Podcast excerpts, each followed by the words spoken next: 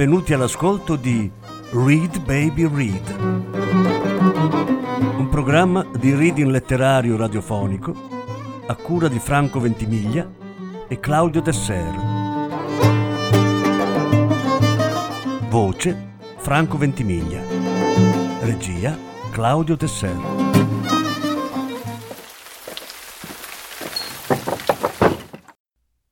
Viola di grado Fuoco al cielo. Tredicesima e ultima parte. Ora del decesso, 9.40 del mattino. Può succedere, disse questo un dottore alto e olivastro, con la barba appena fatta, e lei pensò esposizione a radiazioni ionizzanti in corso di gravidanza. Pensò dosi elevate di stronzio 89, stronzio 90, cesio 137. Guardava il muro, stanza 15. Non riusciva a parlare, a sollevarsi dal lenzuolo sudato. Eh, no, no, non è vero che può succedere, non nel resto del mondo. Lasciami in pace, figlio di puttana. Fuori c'era una luce strana che riempiva di sbieco i pini del giardino dell'ospedale, moltiplicando le foglie, annerendo tutto. Mentre lei guardava affacciata tre ore dopo il camice di carta addosso, Vladimir le cinse la vita da dietro e le sembrò un gesto di affetto, un piccolo perdono, e si sentì meglio. Ma le mani restarono lì, ferme e rigide, come a misurarla, come ganci automatici di un macchinario. Lei si girò e vide il suo viso pieno di rimprovero. Allora? Che cosa, Vladimir? Dov'eri, cazzo? Sono stanca, non urlare. Prese le mani di lui e le tolse dal suo corpo. Entrò un dottore per l'aspetto burocratico.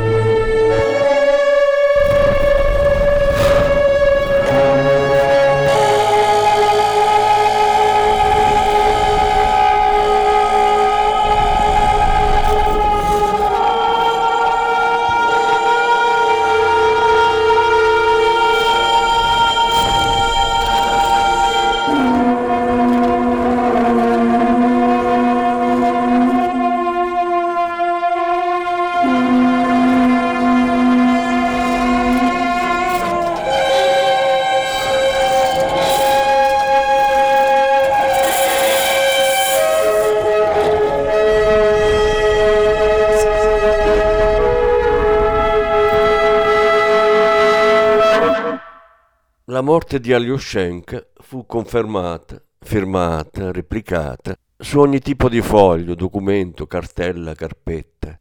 Carte, scartoffie, carte da firmare e fazzoletti ruvidi per asciugarsi le lacrime, il naso. Lei nel bagno seduta sul cesso, le mani sulla faccia bagnata. Lui fuori dicendo che era tardi. Lei, digrignando i denti, rispose Tardi per che cosa? E capì che niente sarebbe più stato tardi né presto. E il giorno successivo lasciarono l'ospedale senza parlare. Sul prato appena tosato alcuni pazienti passeggiavano lenti, con sorrisi pieni e occhi socchiusi, facce rugose, a bere la luce come piante.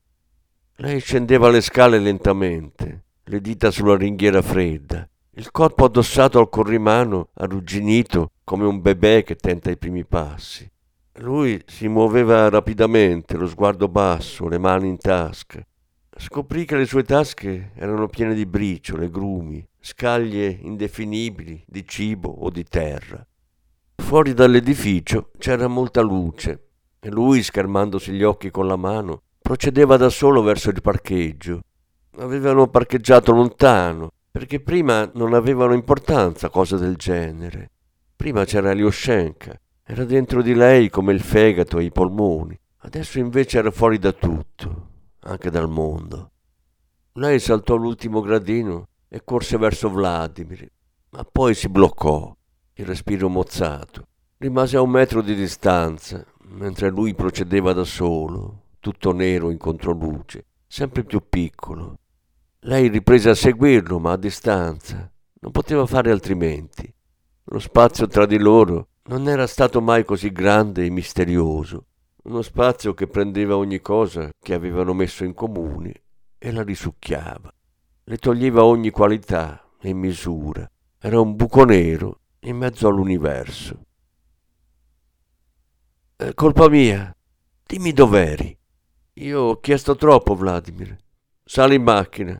Non mi bastava, no, non mi bastava essere una delle sette persone, una su sette che non si ammala. Non, non mi bastava. Non ero grata a Dio per questo.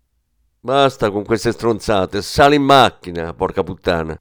No, no, i miei genitori si sono ammalati, io no. Dio mi aveva protetta. Io non ero più buona dei miei genitori, eppure lui mi aveva risparmiata, protetta. Vladimir, non capisci? Io, io non ero grata, non lo ero.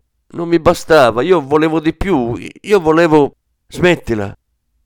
Io volevo qualcuno da amare. Lui entrò in auto, infilò le chiavi, aspettò, ma lei rimase fuori, immobile, gli occhi vuoti.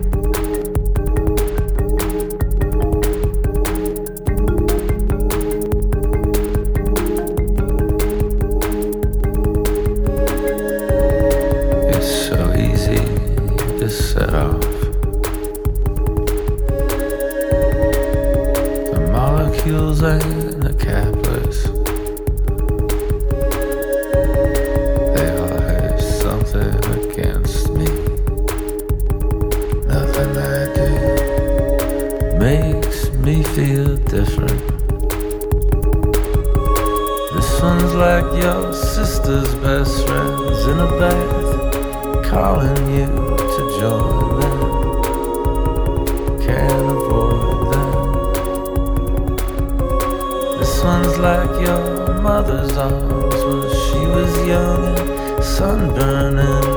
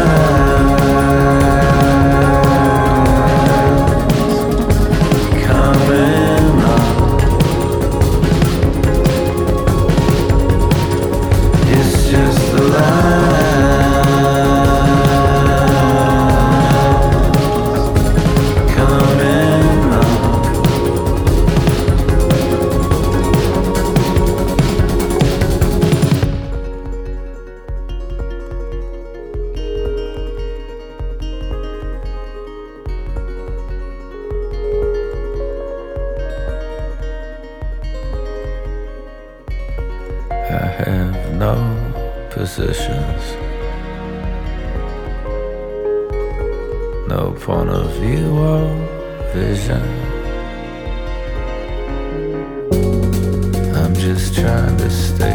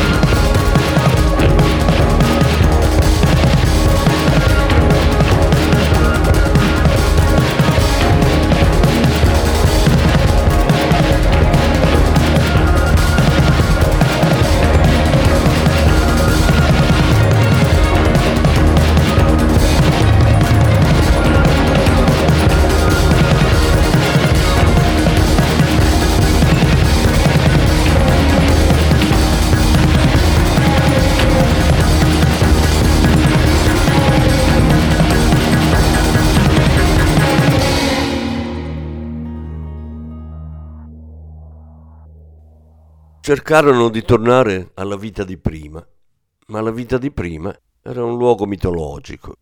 Lui lavorava molto, si tratteneva con i colleghi al bar oppure andava chissà dove e non le telefonava.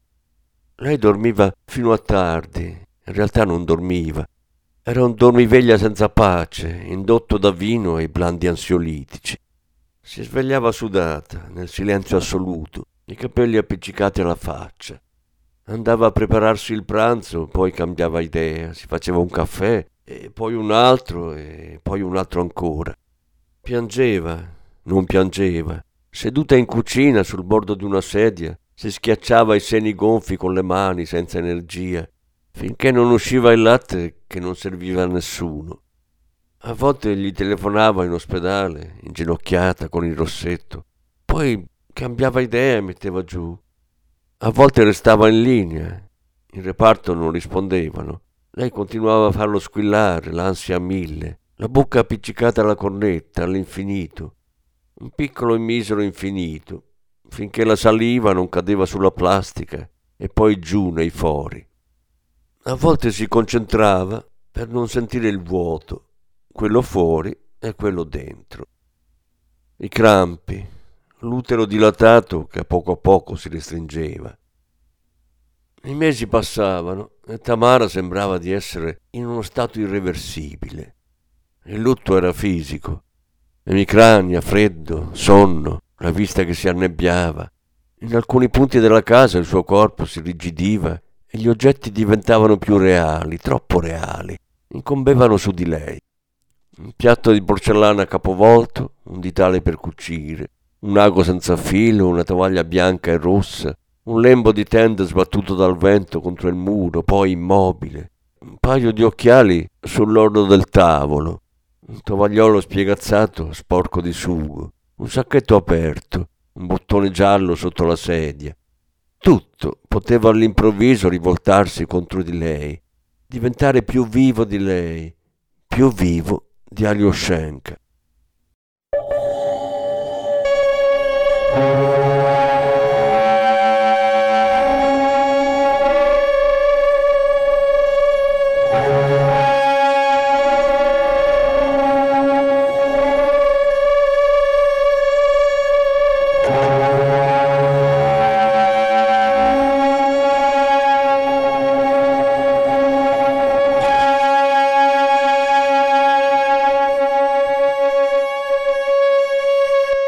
Vladimir fece il compleanno il 12 aprile.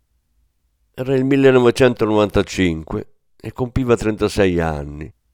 Lo festeggiarono a casa da soli. Fuori pioveva. Parlarono poco. Misero un CD che avevano dimenticato. Una voce calda riempì la stanza all'improvviso, come un ladro, facendoli sussultare. Scoparono, ciechi e furiosi, una volta dopo l'altra sul pavimento, poi sul divano sfoderato, squarciato dai cani.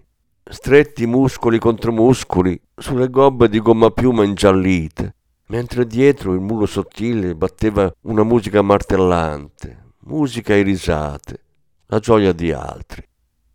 Subito dopo lui cercò il suo viso con le mani, come un naufrago.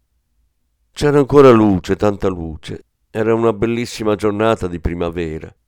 Tamara scese dal divano e sparì sotto la doccia. Era più sicuro così, senza carezze o promesse. Aveva tanto amore dentro e si induriva e le faceva male e non sapeva come tirarlo via. Si rivestì e uscì in giardino. Il cielo era di un azzurro potentissimo. Un cagnolino bianco giocava con un insetto. Le foglie della betulla in fondo al cortile brillavano come gioielli. Tamara sorrise, stupita di come oltre una certa soglia di dolore la vita comincia a risplendere. Una luce fulgida e violenta, la luce delle cose perdute. Vladimir arrivò da dietro, senza rumore. Le cinse la schiena come se stesse schiacciando un insetto. Dove eri andata? Qui, sono qui, non lo vedi che sono qui?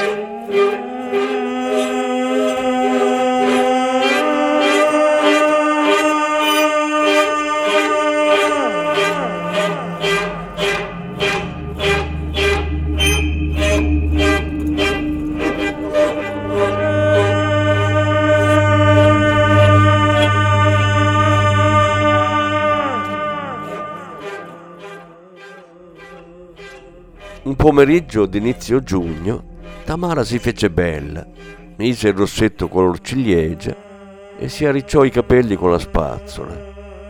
Uscì sotto la pioggia e andò a supplicare il preside della scuola elementare di riassumerla. Gli disse tutta la verità.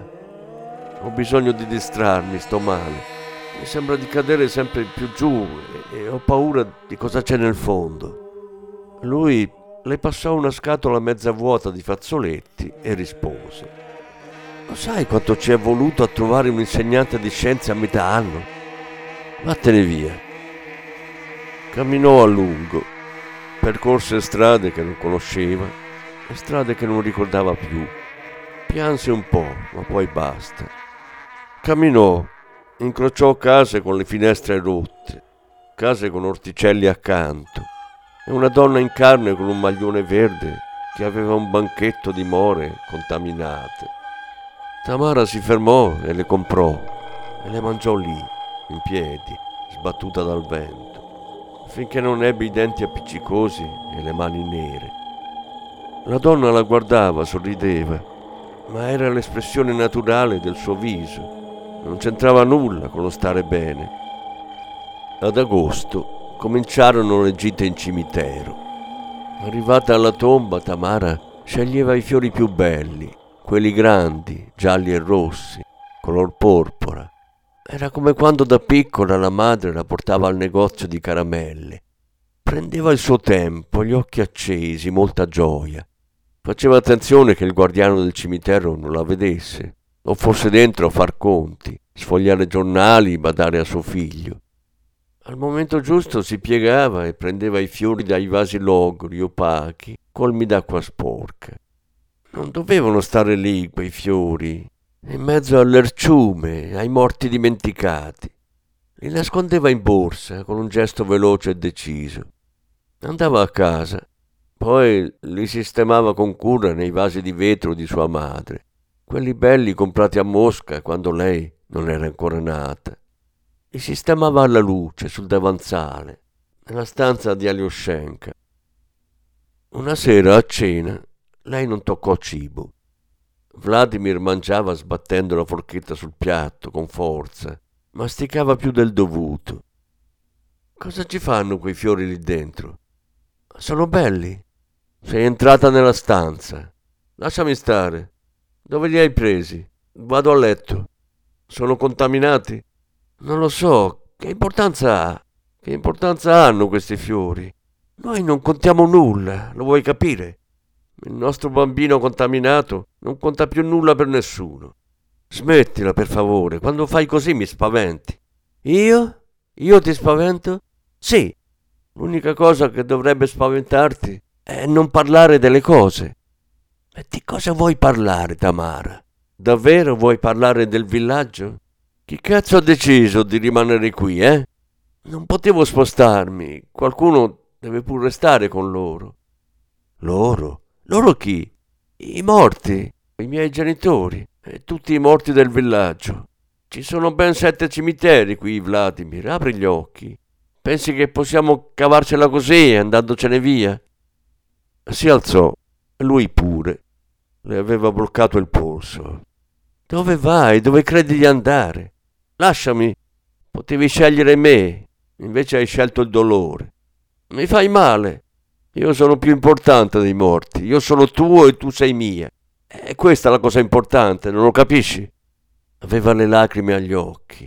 Lei non lo aveva mai visto piangere. Le sue lacrime erano brutte e feroci. Tamara si divincolò nauseata. Lui premette più forte, ancora più forte. E lei ebbe paura. Va bene, scusami, ma adesso lasciami. Vladimir lasciò la presa. Si asciugò le lacrime con il palmo, guardando a terra. Disse: Le cose si aggiusteranno, vedrai. Ma la sua voce era stridula, rotta dalla paura. Paura di cosa non lo sapeva. Era la stessa paura che aveva lei.